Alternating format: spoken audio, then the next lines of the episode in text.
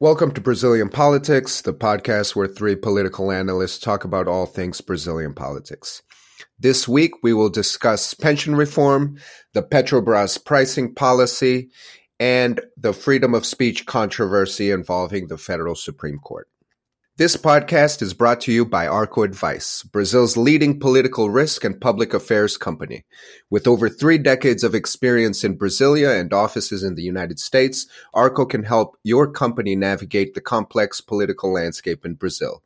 Visit arkobrazil.com. That's A R K O Brazil.com.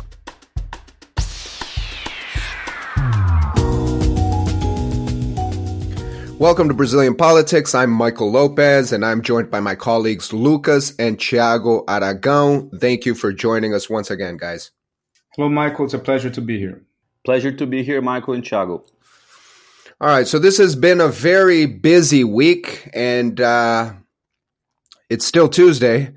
Uh, but I would like to begin uh, this discussion with something that's a, a, priority for this government with pension reform.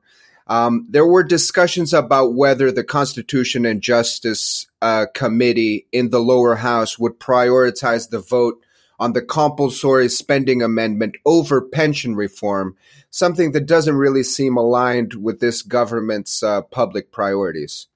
One of the main leaders of the Centrão, Aguinaldo Ribeiro, was chosen as the rapporteur of this compulsory spending amendment. So my question to you is, does the government really have a handle on pension reform, or is the idea that it could be approved in the lower house before the mid-year July recess becoming increasingly and unrealistically optimistic? Michael, there's still time, but it's definitely a very tight schedule. The government is losing some battles uh, in which they would not lose if they had a more tight and organized political uh, articulation. I remember mentioning here a while back, maybe an episode or two ago, that the ceasefire between the executive and the legislative was a, was good news for the approval of the go- of the government's agenda in Congress, but it wasn't enough. I even made a a chronological uh, line between what was happening between the relationship of the two branches, saying that we first had a moment of war between the executive and the legislative, but just because this war was solved, or at least we're in the ceasefire, it doesn't necessarily mean uh, the the uh, a good negotiation or a good relationship. The ceasefire is one thing. The good relationship between the both branches is not yet happening, as we've seen in the Constitution and Justice Committee. I think today the government noticed uh, that uh, just social media and pressure and a good narrative and a good communication is not enough. They weren't able to to advance in the way that they wanted the pension reform in the Constitution and Justice Committee, and this is bringing some anxiety to the market. I agree with what Lucas is saying. Uh, there is a the, the government can't rely solely on the merit of the proposal of the pension reform for it to approve. There are several layers that must be discussed and negotiated. Uh, just for, for our listener to have an idea, there are basically 10 steps that the government has to guide the parliament in order for the, the, the pension reform to be approved. First is the approval of the, re, of the uh, report at the Committee of Constitution and Justice, where the debate is happening this week. Uh, after that, we have the publication of this report, uh, the creation of the special committee to debate uh, the, the report and, and, and to open a dialogue in relation to, to the pension reform itself. Uh, 48 hours after the, the, the creation of the committee of the special committee for the leaders of the parties to indicate who the which members of their party will participate in the committee, and then the installment, the beginning of this special committee. After that, there will be at least 10 sessions for the rapporteur to present his final report of everything debated uh, within this special committee. Uh, after that, the, the report will be presented by the rapporteur, and then a negotiation also will go on on uh, whether certain other congressmen will do their personal remarks or, or contradict or challenge some contents of this report. Um, after that, there will be the voting of the report at the special committee, then the first voting at the floor of the House, and then the second and final voting at the floor of the House as well. So 10 steps that given the time frame that the government has, uh, it's tough and perhaps August or September. And guys, this is my opinion. I want to hear yours. Uh, I see this the approval in the House of Representatives perhaps around August or September. Thank you, Thiago. This week, uh, for our Brazilian politics uh, weekly report at, at, Arko Advice, we interviewed Representative Wellington Roberto, who is the leader of the PR in the lower house.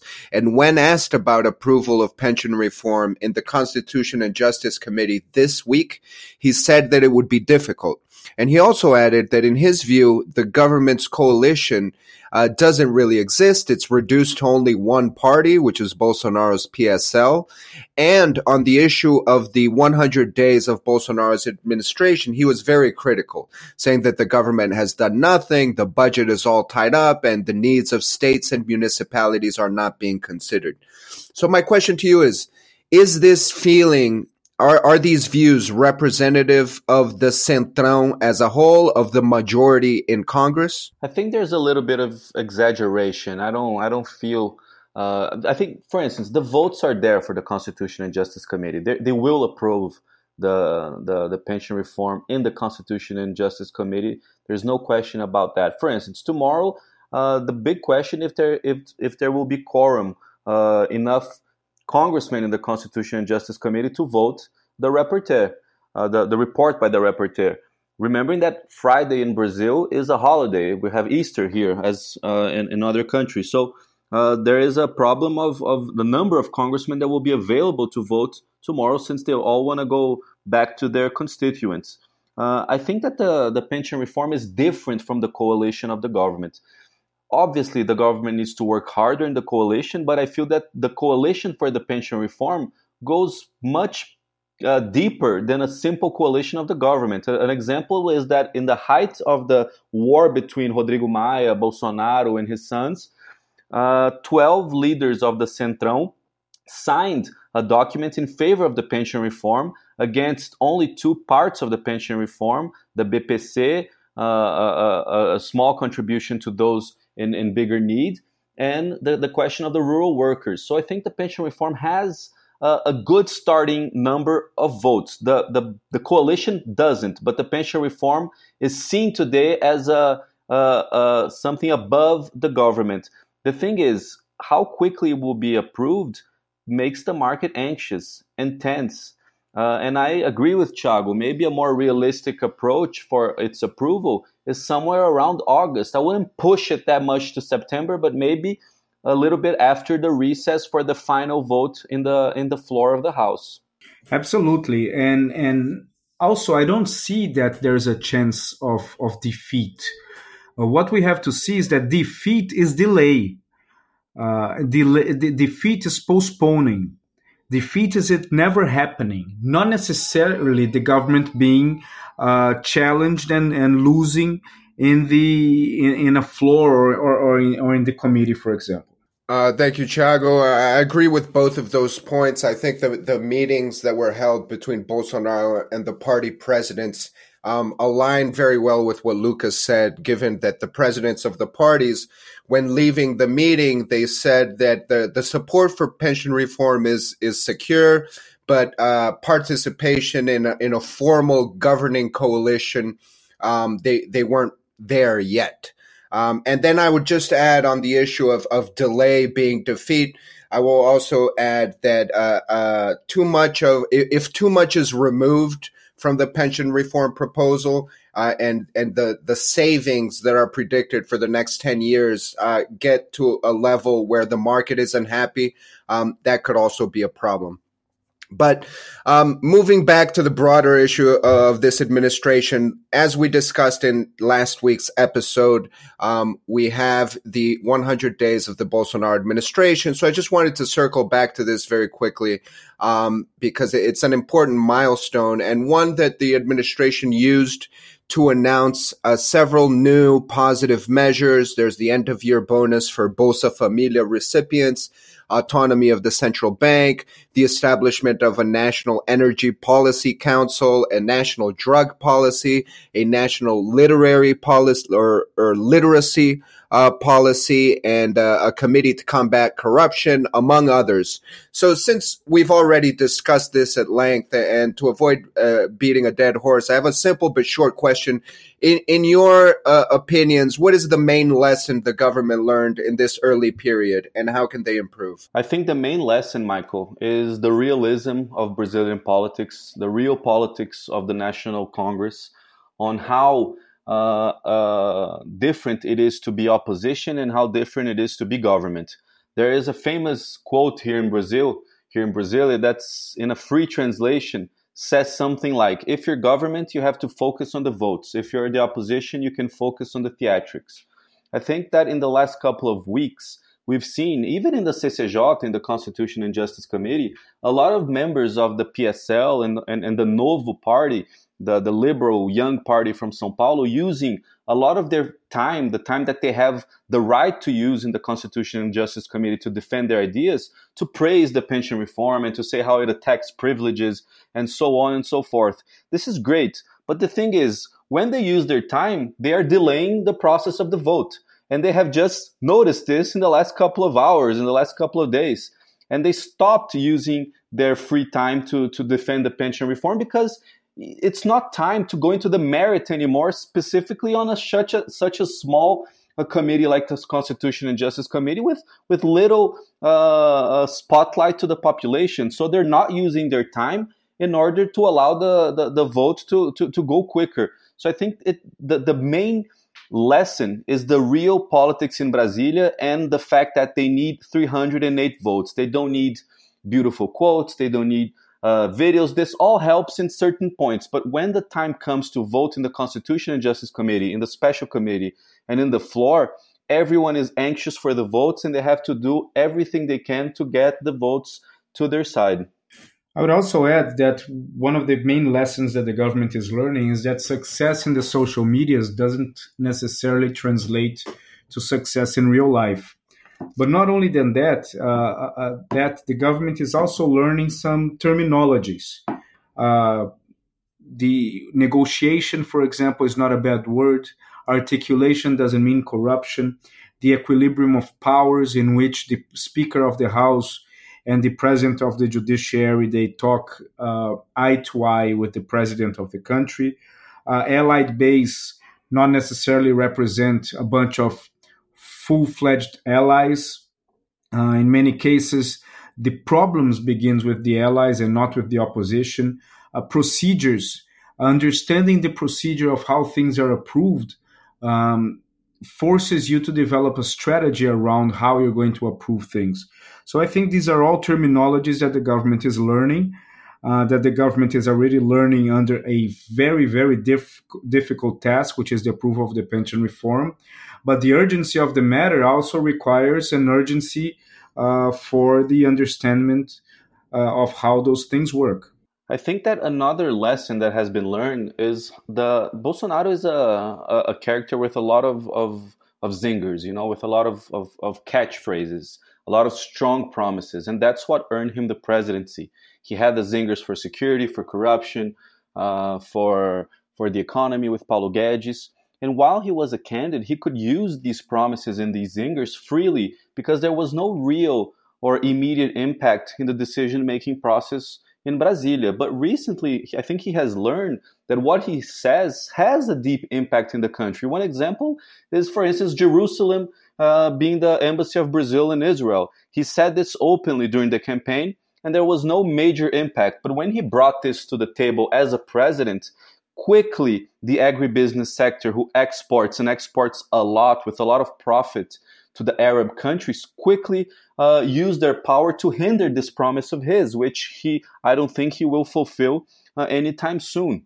The Petrobras issue that we've seen and we're going to discuss uh, right now is another uh, lesson that the words of a president are much more powerful and much deeper than the words of a candidate. Thank you, Lucas. Uh, those are those are very important lessons, and thank you for the great segue into our next segment, which is uh, this issue of Petrobras. So this Monday, the government held an, an inter cabinet meeting in the chief of staff's office to deal with the fuel pricing policy for Petrobras.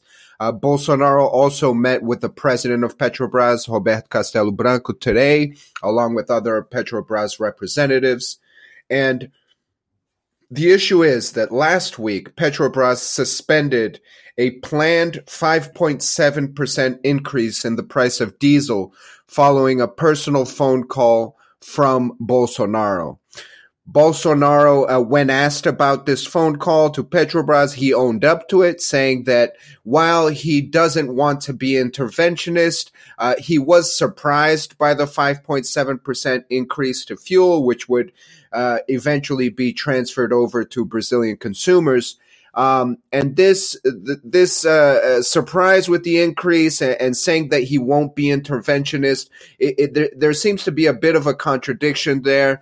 Uh, and in the aftermath of, of the decision of the phone call, uh, Petrobras lost a reported 32 billion reais um, in market value. So I think we have to look back to the, the trucker strike under Michel Temer and ask ourselves is this government being held hostage by the truckers uh, sector after what happened in the Temer administration?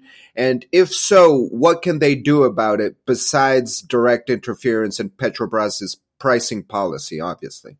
Michael, um, when we when a government is confronted with a power play that most of the time through made by unions or by organizations like the truckers are threatening a, a, a strike and not only a simple strike, but a strike that can actually literally paralyze the country, uh, the government usually shows strength before showing the will to negotiate and accept part partially uh, or minimally the demands of the other side.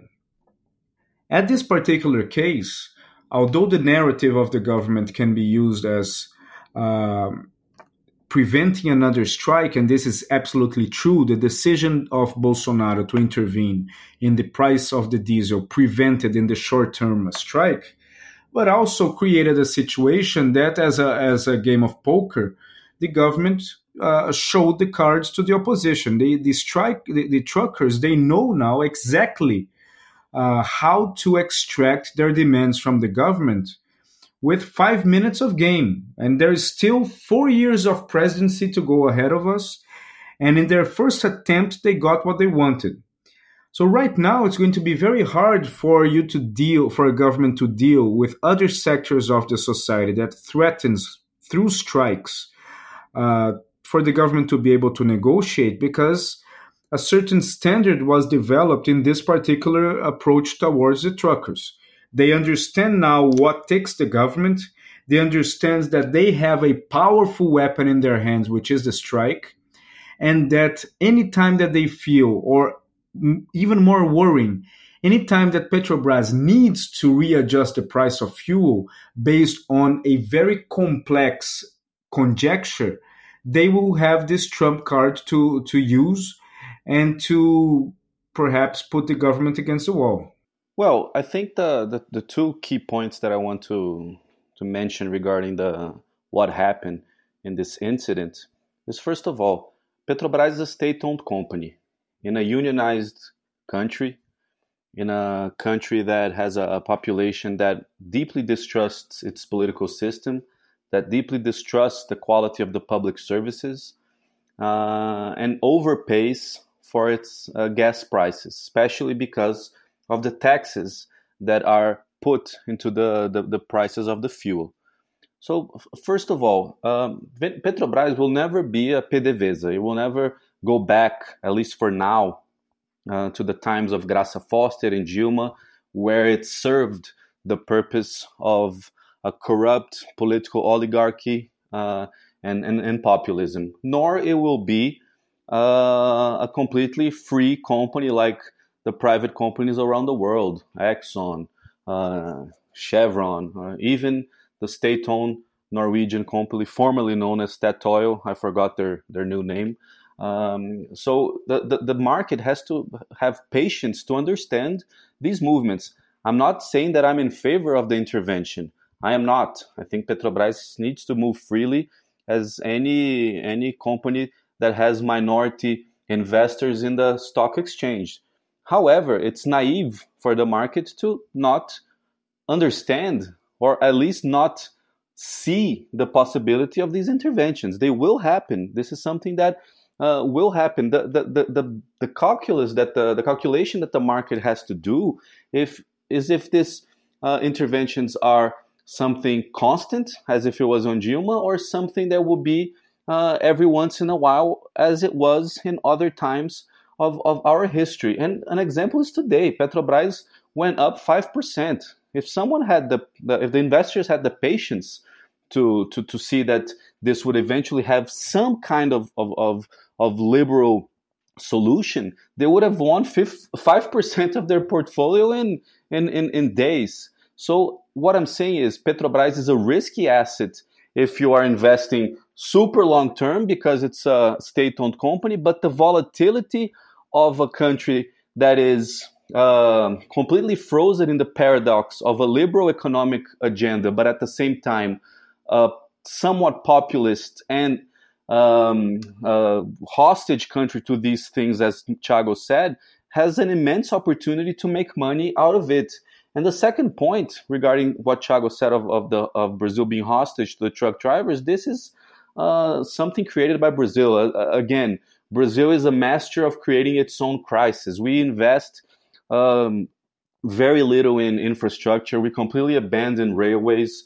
We completely forgot about projects that could uh, diverse the, the transportation in Brazil. We are completely hostage to the truck drivers, and this is something that they know and they will use against this government. So, overall, I think that the Petrobras situation is that we're still going to have a somewhat free in terms of authority to make their own decisions of Petrobras, but with every once in a while some intervention which will freak out the market. Those that are able to have patience in these moments have a lot to gain. Thanks, guys. I, I agree with uh, a lot of the points that both of you uh, just made. And I also just wanted to add uh, a point of my own, which is that this government is also exploring uh, alternative, more strategic ways of negotiating with the with the truckers. So, in the aftermath of the the market's reaction to this Bolsonaro phone call to to suspend the price increase. Uh, for fuel in Brazil, the government announced a, a credit line financed by the National uh, Economic and Social Development Bank, BNDES, aimed at autonomous truckers. So it's a sign that the government uh, is aware of the of the repercussions of its decisions uh, now in a very real way and not just a, in a hypothetical way. And uh, it's a good sign that they're looking to alternative instruments in negotiating with this sector. Um, I wanted to move into our final segment of this podcast. Um, uh, incredibly, the Petrobras issue is not the the hottest issue uh, of this week. Um, the hottest issue right now is related to freedom of speech and the federal Supreme Court. So. Uh, here we have uh, the car wash investigation, this this historic anti-corruption probe, which seems never-ending at this point, and it's continuing to influence uh, the path of, of Brazilian politics in a very real way. Um, last week we already had two stories uh, that that stem from the the car wash from the Lava Jato that got Brasilia all riled up. There was a supposed plea bargain deal stating that uh, the Speaker of the lower house, Rodrigo Maia, and his father, who is a former mayor of Rio, received undeclared donations from Odebrecht, and, and this was interesting because some saw it as a, a strategic leak to weaken Rodrigo Maia and pension reform during these negotiations. Um, others saw it as a possible deliberate move by the car wash investigation itself to alert Maia about being more cooperative with Sergio Moro's anti-crime proposals in Congress. Um, and, and we can circle back to that. But the other story concerns Odebrecht and uh, the president of the federal Supreme Court, uh, Toffoli. Um, Toffoli Supreme Court Justice Alexandre Moraes, um, uh, uh, following uh, uh, some stories that were presented in some insider political website slash magazine in Brasilia, um, mentioning a plea bargain deal where the president of the federal Supreme Court would be directly involved in uh, some sort of corruption scheme. Uh, the court made things a hundred times worse and, and, more controversial by decreeing that the story on this relationship had to be removed from the website. Um, with a, a, daily penalty of a hundred thousand reais. So the issue went from allegations of supposed corruption to a, a nationally galvanizing matter of free speech and censorship. Um, so I'd like to ask you to, to contextualize this situation for our listeners on what exactly happened and the impact that this is having on Brazilian politics in general. Michael, I think to, to begin, we are Lava Jato is historical. It's praised by society. It had many outcomes in terms of even practical terms in legislation uh, prohibiting donation from companies to campaigns, uh, and, and, and, and other practical consequences as well. The thing is, the public prosecutors, uh, and, and this for our listener to know, in the 90s, they were a weakened uh, institution. They were not well seen by society. They, they, they had many problems uh, in public opinion, and even they were seen as uh, a, a point uh, where corruption would always end, where corruption would always receive uh, a place in a drawer and never to be heard of again. This has changed with the activism of, of the Lava Jato, of the car wash operation, which has been worked very closely with the public prosecutors, a joint effort from the federal police and the, and the public prosecutors, which has to be also praised the PT administration for giving autonomy to the federal police, budget increases to the federal police, and even some laws that were approved under Dilma. Paradoxically, under Dilma was approved the plea deal law, which regulated plea deals in Brazil and, and, and, and were the backbone of the revelations created by the, the car wash.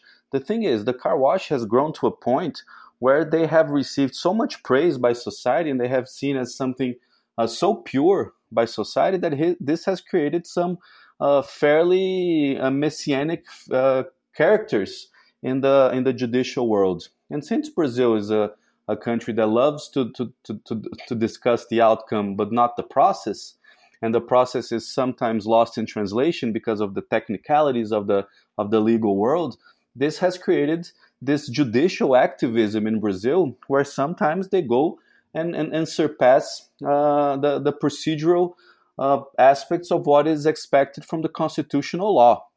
So I think we're living in a, in a moment where everyone has to deep to, to, to, to breathe very deeply and, and, and see what is going on. This episode of the Supreme Court is something that, in my opinion, for the first time we saw, or one of the first times in the in, in this whole uh, situation, the entire country coming together to to say how weird it was or how dangerous it was for the Supreme Court to do such a measure. You had the Bar Association, the press, people from multiple parties criticizing the decision of of, of Alexandre de Moraes and Dias Toffoli in the Supreme Court. So definitely uh, something that that has to be explained extremely well for, uh, further on because it has created dangerous precedent uh, in this country.